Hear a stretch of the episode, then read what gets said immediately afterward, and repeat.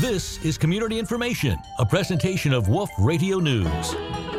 The Alabama Agricultural Museum is now open at Landmark Park. An official grand opening took place earlier this month with Alabama Governor Kay Ivey attending. No doubt visitors from all over the Wiregrass as well as the Dothan area will enjoy Landmark Park even more with this most recent addition. And the good news is, uh, as Lester mentioned, there's more to come. Folks, this is how communities grow and thrive. I'm committed to Alabama remaining a great place to live, work, and raise a family. Laura Stakelum, Executive Director of Landmark Park. The state designated the park as home to the Alabama Agricultural Museum back in the late 90s. And over the years, budget cuts and things happened. So the museum has, has been through many, many changes over the years, but we have completely renovated the exhibit. Carrie Barley is the curator of the Alabama Agricultural Museum. Along the way, you're going to do a little bit of time traveling. So you'll begin in the cabin,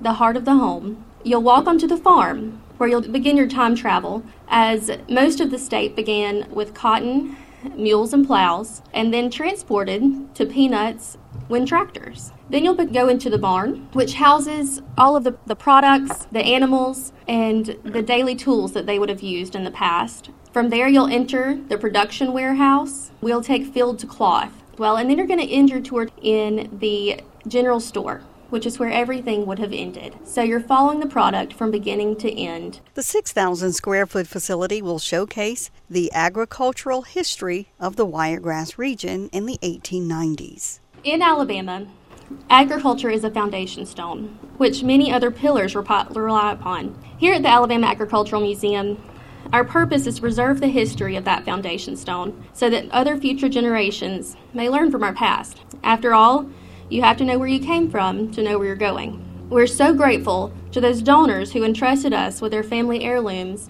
giving us the ability to share that important piece of history with so many others.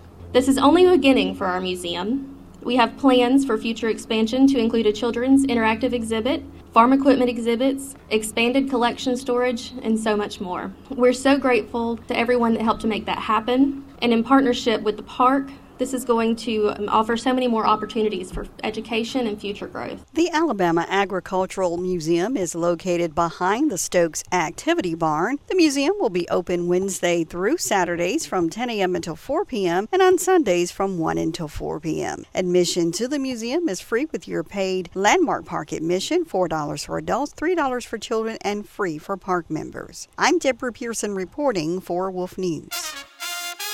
To get community information on demand, visit 997wolffm.com.